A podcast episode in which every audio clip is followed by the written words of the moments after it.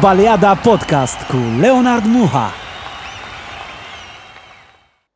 Bun găsit, prieteni! O nouă ediție de Fotbaliada. Am ajuns la ediția patra și vă spun pe scurt despre ce e vorba. Vorbim despre unul dintre favoriții podcastului nostru, Hyung Min Son.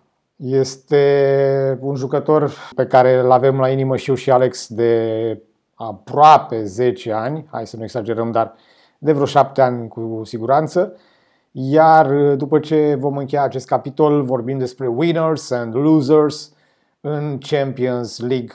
Dacă ne mai vin și alte idei, cu siguranță că le vom dezbate și acestea, dar până atunci un cald și un mare bine ai venit, Alex, ce faci? Bine v-am regăsit, dragi prieteni. E aici dispus să trecem pe treabă. Să vorbim despre son. Vorbim despre son, o să fac uh, pentru început eu introducerea. În 2008 el uh, vine liber de contract de la FCS-ul, la echipa de tineret, la echipa de junior a lui uh, Hamburg Sport Verein, o veche cunoștință cel puțin a dinamoviștilor. Până atunci mai putem spune despre el că a fost născut în 8 iulie 1992 Mie îmi place să specific treaba asta pentru că eu sunt născut în 7 iulie, deci este de al meu, e rac de al meu, de asta e atât de bun că e ca și mine de simpatic, așa. Și a lucrat foarte mult cu tatăl lui, care este un fost fotbalist uh, corean, retras la vârsta de 28 de ani uh, datorită unor accidentări.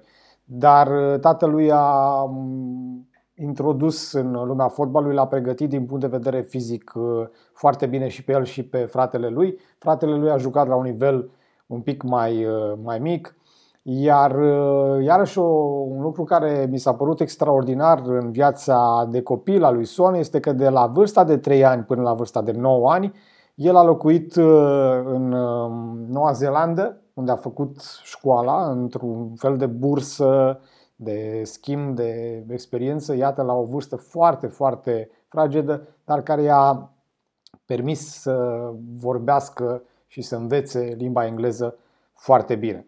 Cum spuneam, a ajuns în 2008-2009 uh, la Hamburger Sportverein, jucând uh, doar pentru echipa de sub 17 ani, dar a fost absolut rapid remarcat și după aceea... Imediat a pus ochiul pe el, nu, Leo? Exact, echipa mare. Ce s-a întâmplat acolo în cariera lui când a debutat la echipa de seniori? A început mai, mai apropiat de un motor diesel. Primul sezon la 18 ani a jucat puține meciuri, în jur de 13 meciuri. A produs puține faze de gol, 3 trei goluri în total, totuși la sezonul următor antrenorul i-a dat toată încrederea și l-a folosit timp de două sezoane titular indiscutibil. A strâns 20 de goluri cu tricoul Hamburger și, din câte se vede, la 21 de ani a pus ochii pe Leverkusen. Da, în 2013 el s-a transferat la Leverkusen, unde chiar a făcut istorie, a avut 21 de goluri în 60 de meciuri. Iar un lucru care trebuie absolut subliniat este faptul că la acel moment a fost cel mai scump transfer din istoria clubului. La puțină vreme după debut, în 9 noiembrie, a făcut și un hat-trick cu fosta lui echipă. Practic, banii s-au câștigat foarte, foarte repede înapoi și în acel moment, în 2013, dacă nu poate un pic și mai devreme, Uh, cel puțin noi doi am început să ne îndrăgostim de atributele acestui jucător. Îți mai aduce aminte când uh, prima dată am vorbit noi doi de son, apropo de, de FIFA? L-am cunoscut mai întâi pe FIFA și după aia l-am văzut un pic. Am văzut vreun meci de-al lui contra lui Humes când juca la Borussia. L-a cam întors un pic, l-am văzut contra lui Boateng și era interesant băiatul, tinerel. Absolut uh, și mai ales că întotdeauna când se joacă FIFA toată lumea vrea jucători foarte rapizi. Primul atribut la care ne-am uitat a fost viteza. Iar apoi, în momentul în care, cel puțin în acest joc, ai un, uh, un jucător care acționează atât de bine, ești curios să-l vezi și în realitate. Iar știu că în momentul respectiv, cum toată lumea vrea să joace FIFA cu Liga engleză sau spaniolă sau italiană, noi ne-am făcut o echipă foarte, foarte bună de Bundesliga și Son era absolut uh, tot timpul titular. Cu asta vom trece la partea, să zic, mai romanțată și mai lungă din cariera lui. După cele 10 milioane cu care se transfera la Leverkusen, a venit un alt transfer de 30 de milioane. Acum, dacă vorbim în banii din ziua de astăzi și cele 10 milioane și cele 30 de milioane, în total 40 de milioane înseamnă o glumă, adică pe cine mai poți cumpăra la 40 de milioane, dar în 2015 este transferat la Tottenham. Spunem cum l-ai văzut tu la debut în primii ani în care a acționat sub uh, conducerea antrenorului Pochettino. Primul sezon, în primul rând, eu aș spune totuși timid. Ajungi într-un campionat nou, Premier League era în momentul acela un campionat foarte competitiv, era mai multe echipe care se băteau la titlu, nu era cazul Germaniei și să zicem că a început, a început tot așa un pic timizel, dar deja în, în anul 2-3, ține minte, în sezonul care a venit el, au venit foarte mulți jucători noi. Dacă a fost vândut Bale pe o grămadă de bani la Real și au venit, a venit Eriksen în, în paghetul ăla, la Mel, au cumpărat o grămadă de jucători noi. Clar, până se obișnuiesc cu toți împreună, n-a fost cel mai inspirat sezon. După aceea, puțin câte puțin, l-am văzut titular în formația lui Pochettino, meci de meci și asociindu-se din ce în ce mai bine cu Harry Kane. Într-adevăr a făcut parte dintr-o campanie foarte mare de transferuri, dar cred că din acel lot și pe banii care au fost luați pe Bale, de departe, în timp s-a dovedit că este cel mai bun transfer. La Mela nu putem spune că este un jucător constant în uh, primul 11, din potrivă, are o apariție mai sporadică, iar Eriksen a jucat într-adevăr bine, uh, dar uh, s-a stins, să zic, în ultimul an când nu a mai vrut să-și prelungească contractul. Deci cele 30 de milioane investite l-au făcut în momentul respectiv cel mai scump fotbalist asiatic din istorie. El a debutat în 2015 împotriva celor de la Sunderland, iar uh, primul gol a fost în Europa League cu echipa Karabag. Restul devine istorie. Apropo de anul 2 și anul 3, mi se pare că relația lui cu Pochettino nu a fost uh, absolut constantă. Nu cred că s-a numărat printre titulari și printre preferații lui Pochettino. De ce crezi că s-a întâmplat treaba asta? Pentru că, în general, uh, când ne uităm pe cifrele lui, avem câte 30-30 și ceva de meciuri pe an, dar dacă ne uităm la Kane într-un an în care nu a avut accidentări, în Anglia se joacă 50 de meciuri. De ce crezi că s-a întâmplat treaba asta în relația cu Pochettino și de ce crezi că nu, au, nu l-a forțat mai mult ca și atacant, cum îl vedem acum în perioada cu Mourinho? Pochettino, în multe cazuri, dacă avea doi jucători destul, destul de vali sau buni pe postul acela, îi rota, îi rota fără să aibă un titular indiscutibil. Pe partea dreaptă, în momentul în care a, era la Mela la club și a ajuns Lucas Moura, cred că meciurile sunt împărțite gen 50%-50% între ei. Sau câteodată îi mai pune și împreună, dar foarte rar. Cred că asta era povestea. Nu mai știu exact ce jucător mai era pe postul acela la Tottenham. Aaron Lennon sau... Da, da, Lennon a, a mai fost, dar știm povestea cu Lennon, nu a rezistat foarte mult în, în această postură de concurent uh, a lui Son. Din potrivă, în 2016, de exemplu, el a primit premiul pentru cel mai bun jucător uh, asiatic, tot în, la finalul sezonului 2016-2017, când a înscris mai mult de 20 de goluri pentru Spurs. Revin cu completarea întrebării și mă refer la faptul că el în orice echipă sau în orice variantă de prezentare a unui meci îl vedem mereu pus pe stânga, dar parcă cel mai bine îl descoperim ca și atacant. E destul de curioasă întrebare. Îl vedem mult mai productiv când e în care cu Harry Kane totuși este la fel de productiv pentru echipă, după părerea mea, de multe ori când face câte o galopadă pe bandă și găsește cu, cu echipier liber pe partea opusă a terenului sau găsește la o centrare pe Harry Kane care finalizează. Deci e foarte polivalent și asta e foarte interesant. E polivalent pe poziție, e polivalent ca joc. L-am văzut centrând foarte bine cu piciorul stâng, dând goluri, fiind piciorul drept piciorul lui de bază Deci putem să zicem că atâta polivalență și constanța juca și de a fi în formă pentru club tot timpul l-au făcut să se consolideze atât de bine pe post. În 2018 și-a prelungit contractul cu Tottenham. E interesant de spus că atunci s-a prelungit pe încă 5 ani. Deci în momentul de față nu avem pe Son în apropiere de a fi liber de contract.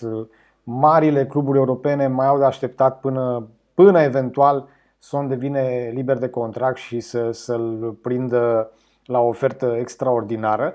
Unde l-ai vedea tu în 2023? Pentru că Son este foarte popular în rândul tinerilor și în rândul jucătorilor de FIFA. Tot din jocul FIFA a devenit uh, celebru și cu porecla Sonaldo. Are tot numărul 7 și joacă tot cam în acea zonă ca și Ronaldo. Dar... Și uh, golul cu Arsenal l-am văzut și la Astru Portughez în campionatul spaniol contra Villarrealului, contra Osasunei, goluri aproape trase la Indigo. Aproape identice, ai dreptate. Dar nu are totuși un branding la fel de sclipitor ca și De Bruyne, de exemplu, ca și Harry Kane. Adică nu s-a vorbit la zvonistică, mă refer, ok, vrea să-l ia pe son Juventus sau Barcelona sau Atletico. Oare de ce crezi că s-a întâmplat treaba asta? Bine, la, la Tottenham mereu a avut contracte lungi, el mereu mai, mult, mai puțin de 3-4 ani n-a avut niciodată contractul mai scurt și cred că din momentul în care a ajuns acolo, el totuși i-a fost foarte bine. Am văzut că crește, crește ca jucător, se simte bine în fiecare an, a dat un randament mai bun în Premier League și nu cred că s-a gândit în vreun moment să plece. Și în momentul în care te căsătorești pe atâția ani cu Daniel Levy, scuză-mă, nu, nu, poți să, nu poți să te gândești să pleci, trebuie să te gândești să mai faci acolo câteva sezoane bune de carieră. Că n-ai unde. Omul Absolut, ăla... nu poți să cumperi uh, simplu de la, de la Tottenham și tu ai spus foarte, foarte bine chestia asta pentru că Dacă nici... Dacă po- pus inelul pe 4-5 ani, e clară treaba. Da, eu în momentul de față, când se vorbește de marile echipe că vor să-l cumpere pe Mbappé sau uh, pe Haaland, cred că imediat ar trebui să fie prezent în aceste discuții și Son, pentru că, spre deosebire de ceilalți, s-a dovedit că este constant, că îți marchează minim 20 de goluri pe sezon și mai dă 10-15 pase de gol.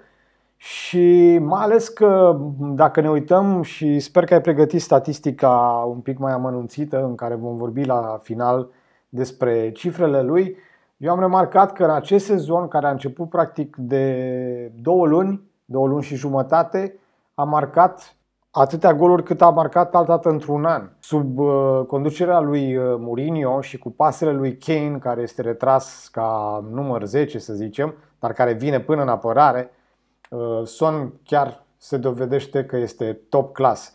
Crezi că Mourinho a redescoperit apa caldă sau pur și simplu Uh, felul în care și l-a apropiat, cum vorbește cu fiecare jucător, l-a făcut pe son și mai bun. Mourinho pur și simplu, eu cred că a văzut ce are și s-a lipit de băiat, i-a zis ce trebuie să facă și i-a făcut un plan specific de joc, i-a, i-a zis că o să aibă un rol diferit față de sezoanele trecute și se vede asta. Se vede în jocul lui la Spurs, face ceva diferit și merge foarte bine, exact. E, în sezonul ăsta a reușit deja, are un gol mai puțin decât tot sezonul trecut. Să vedem unde o să aibă limita. Niciodată nu se știe. În șase sezoane a strâns 135 de meciuri, având o productivitate pe meci de 0,47 goluri sau pase produse. După ce a trecut în Premier League, numele sale pentru Tottenham au crescut vertiginos. A jucat deja 171 de meciuri și are o, un promediu de 0,78 de goluri sau pase de gol create pe meci, aproape dublu. Deci îl vedem că este un jucător care sezon după sezon în aceste statistici le are din ce în ce mai bune. Dacă începem să ne uităm în ultimii 6 sau 7 ani, vedem un pic mai bine în fiecare sezon. Și acest an are mai mult de un gol sau pasă de gol pe meci, are 1,29 în meciurile jucate. Deci mereu când joacă știi că o să producă o fază interesantă sau ceva. Extraordinar, îmi place foarte mult uh, în momentul în care vii cu informații concrete și ăsta e ca un pont pentru pariuri. În momentul în care pui 100 uh, de euro pe son, nu o să producă foarte mult, care are o cotă mică, dar uh, cu siguranță ai un 1,4 care se poate adăuga mai departe și în plus la pariul tău general. Revenim imediat cu winners și losers.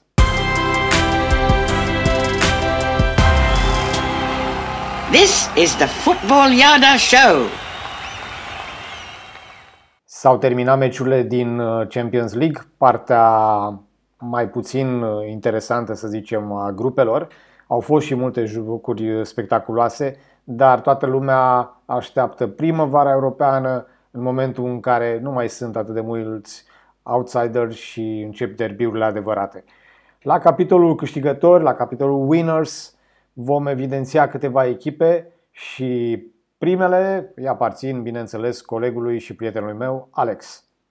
O să încep cu primele două Leo, care au dominat pur și simplu grupele sale, Bayern München și Manchester City, luând pe fiecare în parte. Bayern a dominat o grupă în care Atletico Madrid avea pretenții, cel puțin înainte de primul meci, să se bată pentru liderarea grupului. Totuși, n-am fost în stare decât să-i scoată un egal Bayernului, care juca cu 7-8 rezerve, dacă țin bine minte, acum 2-3 săptămâni când a fost meciul. Deci, Bayern a trecut fără nici o problemă. Și să trecem la Manchester City, altă echipă care eu cred că Guardiola a folosit Champions League pentru rotații, fiindcă Marseilla, Olympiacos sunt echipe care pur și simplu n-au n-au depus niciun efort, nici pentru ei, nici pentru Porto, care a făcut o evoluție destul de bună, au scos un egal cu Manchester City acasă, dar totuși vedem dominația per total în șase meciuri a acestor două echipe care au, au ras tot ce au prins. Și hai să menționăm în categoria de winners pe Leipzig, Red Bull Leipzig, echipa germană care ne-a arătat că ce am făcut anul trecut n-a fost o surpriză, la echipa aia chiar se întâmplă ceva și merge bine treaba, o să intre și acolo în ultima etapă cu mult, cu mult Q, cu mult vai, o să-l punem și pe Real Madrid, care e singura echipă din istoria acestui format Champions League care a trecut în toate edițiile de faza de grupe. Leo, îți predau ștafeta. Da, sunt de acord cu această mențiune cu Real Madrid, într-adevăr cu multe, multe emoții. Însă, de departe, cele mai bune performere, din punctul meu de vedere, rămân Bayern și City cu câte 16 puncte și mențiunea de care ai pomenit și tu, Leipzig, un proiect uh, despre care îți propun la un moment dat să vorbim în detaliu despre proiectul, proiectul celor de la uh, Red Bull și cele două orașe, Leipzig și Salzburg. Dar uh, până atunci, uh, felicitări și pentru Real Madrid, asta e o performanță care trebuie subliniată. Eu mai am încă mm, tot așa 2 plus 1 echipe, echipele din Italia, Juventus cu 15 puncte, cu o prestație destul de modestă, cel puțin în primele 3 meciuri, în momentul în care a pierdut acasă cu 0-2 cu Barcelona, dar uh, cu o răbdare de fier, cu o răbdare extraordinară din partea conducerii lui Juventus vis-a-vis de Pirlo mi se pare absolut admirabil că la acest nivel există acest tip de răbdare, iar revanșa în ultimul meci a fost fără doar și poate a fost, cum să zic, de o dominație și de un uh, fel de a pune la punct Barcelona și implicit uh, duelul dintre Cristiano Ronaldo și Messi uh, incomparabil. Iar pentru asta, pentru cele 15 puncte și faptul că la final, când se trage linie, sunt și mai mulți bani când ești pe primul loc, merită să intre și la capitolul winners.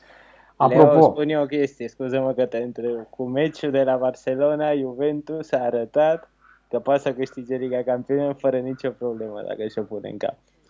Fiindcă în campionat i-am văzut că nu sunt constanți cum ți-ar plăcea ție, dar poate Pirlo poate să aibă aceeași, aceeași flair în Champions League cum a avut Zidane. Și asta nu, nu e exclus de nicio culoare.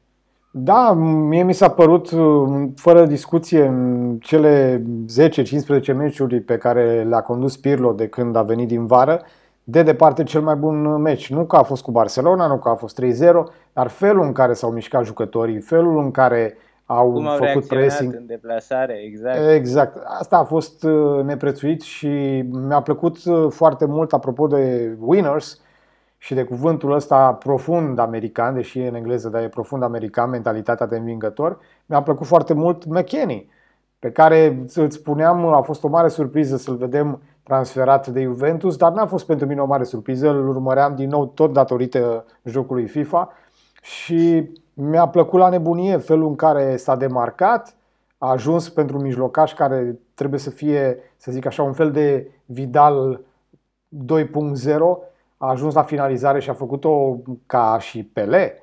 Adică asta înseamnă foarte multă încredere și o relație foarte bună cu antrenorul. Rămânem tot în Italia și vorbim de Atalanta și vreau să te contrazic. Real Madrid nu este singura echipă care s-a calificat mereu. Și Atalanta. Pentru că Atalanta s-a calificat de două ori în Champions League și de două ori a ieșit din grupe. Bineînțeles că nu se compară cu marea performanță a lui Real Madrid, dar dacă o luăm strict statistic, și Atalanta a reușit asta, însă pentru o echipă care vine din Bergamo, care nici măcar nu joacă uh, meciurile de acasă pe, pe propriul stadion, este absolut extraordinar. Ei au început ca și anul trecut uh, foarte, foarte greu. Au, uh, primele trei meciuri au fost un, un dezastru, dar au câștigat în deplasare și la Liverpool și au a doua calificare consecutivă în 16 Și o mențiune foarte mică, Lazio, tot din Italia, care s-a calificat Mi-ai prima citit dată. mintea. S-a calificat în Mi-ai citit mintea 16 cu Lazio. Ultima dată ții minte când s-a mai calificat? Nu, nu cred că ții. În 1999. Eram aproape să ghicesc. Aproape, aproape acolo. Păi trebuia să ghicești pentru că era perioada în care una dintre favoritele tale, Borussia Dortmund, parcă cu un an înainte a câștigat uh, Cupa Campionilor Europeni.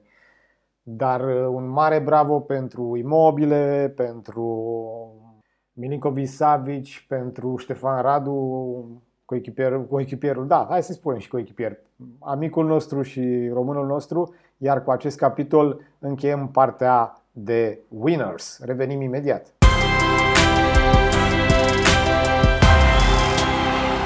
Stai ascoltando Footballiada Show.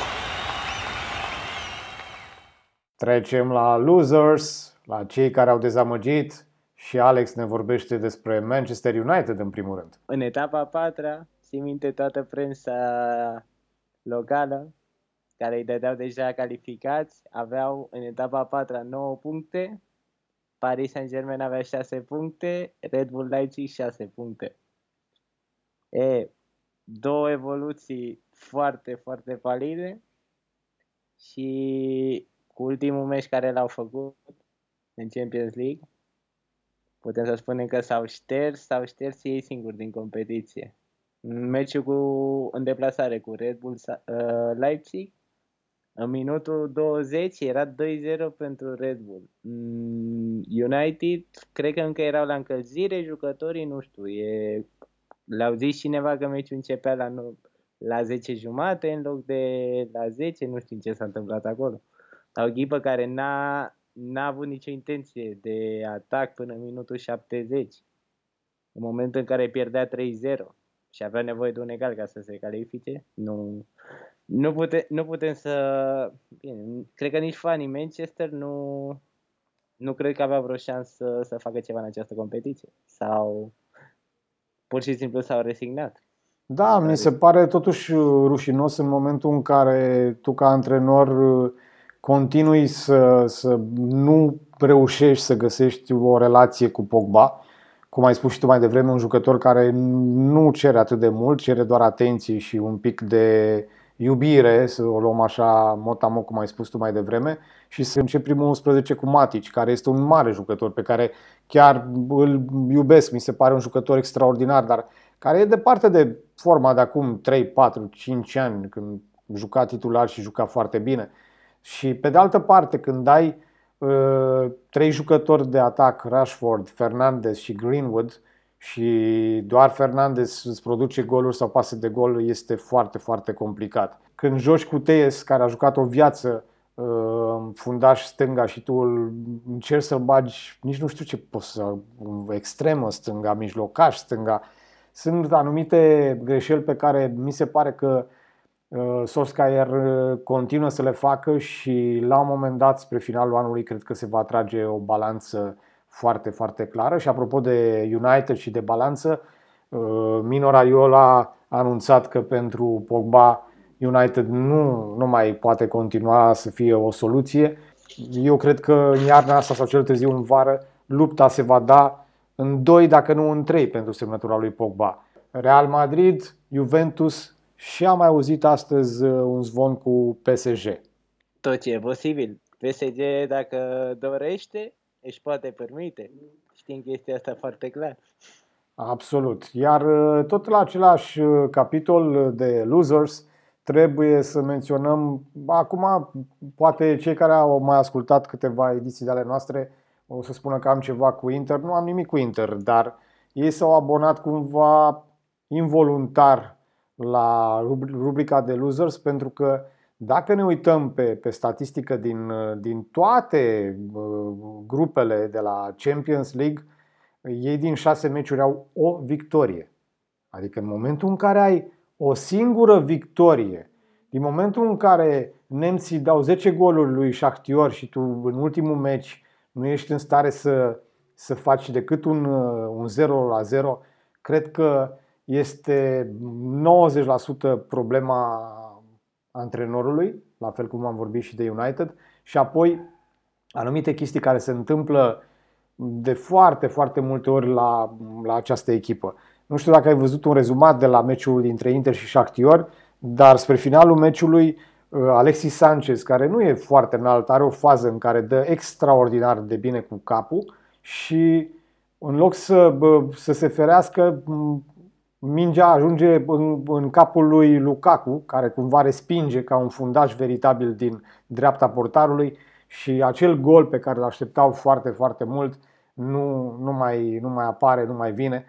Uh, cred că o altă problemă în cazul lui Antonio Conte este încăpățânarea de a juca exact cu același sistem și de a nu avea niciun jucător de creație la mijloc, încăpățânarea de a nu juca cu Eriksen și de a rămâne cu Galeardini, Brozovic și Barella. Spune și mie, cine să dea pasa de gol acolo? Cine să, să facă un pic de artă? Cine să facă un pic de magie și să ia ochii în momentul în care tu joci cu trei mijlocași care, prin definiție, sunt uh, defensivi, sunt uh, la distrugere și pe ce mizezi în momentul de față? Se pare corect felul în care se procedează Inter și implicit Antonio Conte cu Ericsson? Fie o întrebare destul de, destul de grea, Leo. În primul rând, Eriksen, când a fost pus, n-a prea arătat mai nimica. Depinde, problema este care ai zis-o tu, toți mijlocașii în schema lui Conte trebuie să se apere și dacă îi cer lui Eriksen să coboare în apărare, minutul 60 nu mai, nu mai ai Eriksen pe teren. Bun, îți dau și eu o replică și spun că în momentul în care dacă tu ai 3-1 cu Bolonia, în meciul care s-a jucat în 5 decembrie și îl introduci pe Eriksen în minutul 91, când vrei să-ți demonstreze că e bun, că poate face și faza de apărare și așa mai departe. Adică mi se pare aici că, nu știu, probabil că Eriksen i-a făcut ochi frumoși la nevasta lui Conte, dar este chiar scandalos uh, felul în care se încăpăținează Antonio Conte și mai ales scandalos este pentru Inter Milano să rămână pe locul 4 cu o singură victorie în 6 meciuri. Mi se pare că de departe este cea mai mare dezamăgire din această săptămână europeană din uh, statisticile pe care le-am vorbit noi și cu asta putem să trecem așa rapid în revistă lucrurile pozitive și lucrurile negative din uh, clasamentele din Europa League. O să încep eu cu grupa A și după aceea te rog să preiei tu comentariile cu grupa B.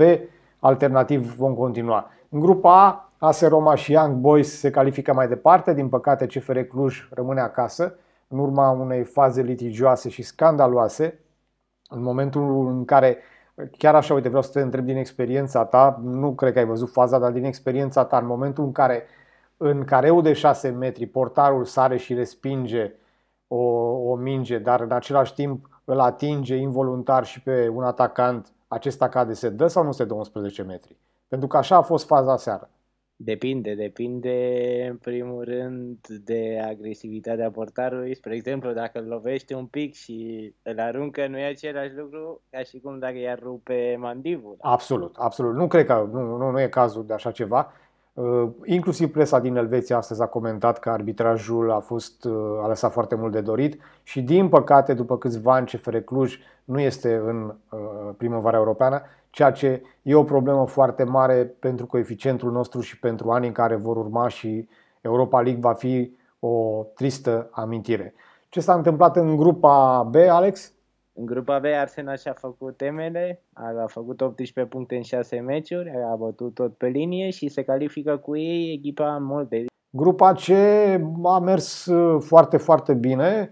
Avem și un uh, loser, un loser în grupa C pe Nice, o echipă foarte bună, o echipă care ne-a obișnuit cu rezultate foarte bune, dar care, apropo, în urma acestor rezultate l-a demis pe Patrice Evra și la fel, e posibil să nu știi, uh, în momentul de față titular pe postul de antrenor este Adrian Ursu, un fost jucător român care era secundul lui Evra și a rămas uh, să ocupe uh, cel puțin de moment de poziția de antrenor principal la Nice, îi urăm mult succes și s-au calificat mai departe Leverkusen, normal, fără probleme și fără cu un golaveraj extraordinar, 21 la 8 și Slavia Praga. Slavia Praga care în continuare are în uh, lot un mijlocaș pe care îl știm foarte bine și pe care îl respectăm foarte mult, pe Nicolae Stanciu, cu rezultate foarte, foarte ok, adică unul dintre cei mai constanți jucători români din uh, ligile acceptabile sau medii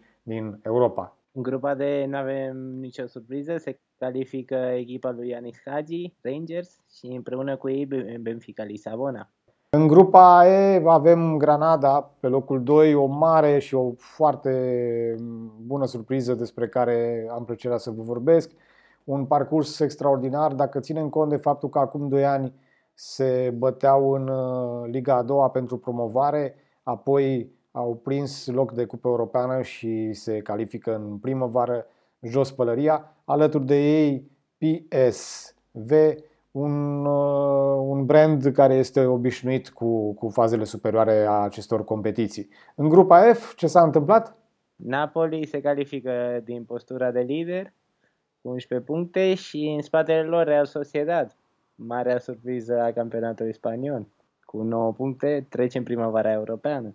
Grupa G are pe primul loc uh, pe Leicester, fosta campioană a Angliei, care are și acest, în acest an un parcurs extraordinar și Braga. O mare dezamăgire gruparea din Grecia AEK Atena, care din păcate a obținut doar 3 uh, puncte. Uh, acolo joacă din acest tur de campionat și Ionus Nedelcearu, fostul fundaș de la Dinamo. Îi urăm multă baftă și trecem la grupa H. AC Milan și Lille s-au calificat cu destulă legeritate am fost surprinși totuși de evoluția lui Celtic Glasgow, care ne-a obișnuit să-i vedem în primăvara Europa League în ultimele sezoane. Din nefericire, Celtic nu-și revine nici în campionat. În grupa ei se califică Villarreal și Tel Aviv, iar în grupa G avem pe primul loc echipa lui Mourinho. Tottenham Hotspur au câștigat grupa cu 13 puncte, totuși a fost o grupă care relativ părea ușoară, și foarte echilibrată. Uh, ne uităm la clasament, Tottenham 13 puncte, locul 2 Antwerp din Belgia cu 12 puncte și pe locul 3 cu 10 puncte Lask. Și mare dezamăgire Ludogores, care a reușit contraperformanța de a pierde cele 6 meciuri de competiție. Din păcate avem acolo trei români. Ultima dată când am numărat erau trei, Dragoș Grigore, Cosmin Moții și Cheșeru, dar au dezamăgit crunt și ne așteptăm și la o schimbare de antrenor. Ultimul zvon îl dă pe Dan Petrescu ca antrenor principal al Ludogorets, dar o să vorbim săptămâna viitoare despre acest capitol, mai ales dacă se va înfăptui. În grupa K, Dinamo Zagreb, o echipă care dă o grămadă de tineri la echipele din Italia, Spania și Anglia, iar pe locul 2 Wolfsberg Berger, Îmi cer scuze. Austria sau ceva, Da, din Austria nu sunt foarte familiarizat, mai ales că pe locul 3 am văzut uh, Feyenoord, o mare dezamăgire că nu s-au calificat uh, și ei. În grupa L, ultima grupă din Europa League, Câștigă grupa echipa germană Hoffenheim cu 16 puncte, urmată de uh, Steaua Roșie Belgrad cu 11 puncte. Și altă contra, contraperformantistă, Gant din Belgia.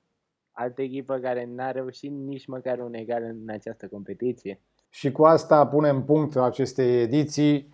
Am încheiat cu cei care au dezamăgit, dar sperăm că noi cel puțin ne-am ridicat la înălțimea așteptărilor voastre. Încercăm să facem asta săptămână de săptămână. Ne auzim curând. Ciao!